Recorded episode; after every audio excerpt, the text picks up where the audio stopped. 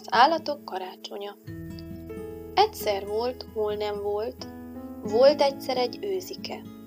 Ez az őzike kitalálta, hogy bizony a karácsonyt az erdőben is meg kellene ünnepelni.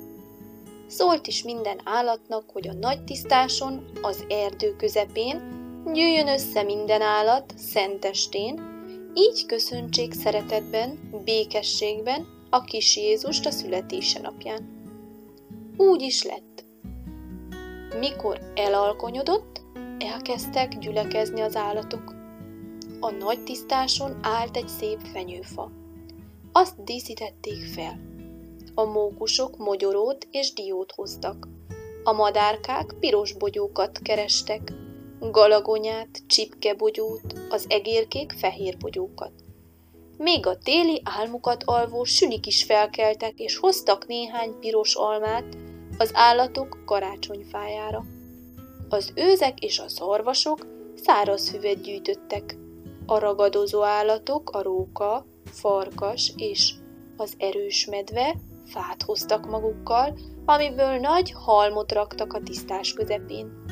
Aki nem tudott semmit hozni, az is sürgött, forgott, próbált segíteni a fadíszítésben és a mágia megrakásában. Amikor teljesen besötétedett, és már minden állat ott volt, meggyújtották a tüzet, és énekelni kezdtek. Elénekelték a mennyből az angyalt, és a kis karácsony nagy karácsonyt is. Aztán megint mennyből az angyalt, mert több karácsonyéneket nem tudtak. Egy kis csillag az égen meglátta a nagy tüzet. Majd megette a kíváncsiság, mi lehet az a nagy éneklés. Patadobogás oda lenne az erdő közepén. Addig-addig nézegette a karácsonyfájának a tetejét, hogy oda pottyant, sok-sok kicsi fényes darabka szóródott szét belőle, és hullott a fenyő ágaira a kis kíváncsi csillag pedig ott ült a fa tetején. Csak úgy csillogott, villogott, szikrázott a karácsonyfa, még szebb lett, mint előtte. A kicsi csillag egy cseppet megszeppent, megszólalni sem mert, félt, hogy valami rosszat csinált, de az állatok nagyon örültek neki. Köszönjük, hogy eljöttél hozzánk, és ilyen gyönyörűvé varázsoltad a karácsonyfánkat.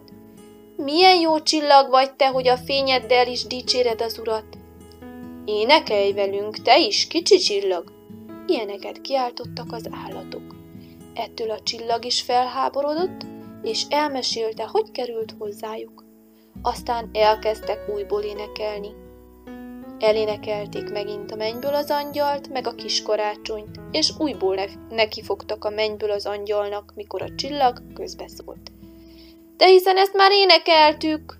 Hát igen, énekeltük, válaszolta az őzike.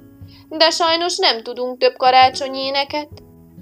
Akkor majd én tanítok nektek, kiáltotta örömmel a csillag. Elég kíváncsi csillag vagyok, és nagyon sok éneket megtanultam, mikor az embereket lestem. Meg is tanította az állatoknak a pásztorok, pásztorok, meg az ó gyönyörű szépet. Énekeltek, énekeltek olyan sokáig, hogy már többet ásítoztak, mint énekeltek. Ideje volt elbúcsúzni, és mindenkinek hazatérni a vackára. A kis csillag elszomorodott. Jaj, de kár! Én nem szeretnék hazamenni, és igazából nem is tudom, hogy mehetnék eléggé. Elvégre felfelé nem lehet esni, csak lefelé. Nem maradhatnék inkább veletek? De, nagyon jó lenne, és akkor minden évben te ragyognál a karácsonyfánkon. Így is lett. Minden állat hazavitt egy pici darabot a csillagból, mindenkinek pont jutott egy. A legnagyobbat pedig, ami a fa tetején volt, a medve vitte magával, mert az ő barlangjába senki emberfia nem mer bemenni. És azóta minden évben az erdő állatai összegyűlnek a tisztáson, mindenki viszi magával a kis darab csillagját, felteszi a fára, és minden évben új karácsonyi éneket tanulnak.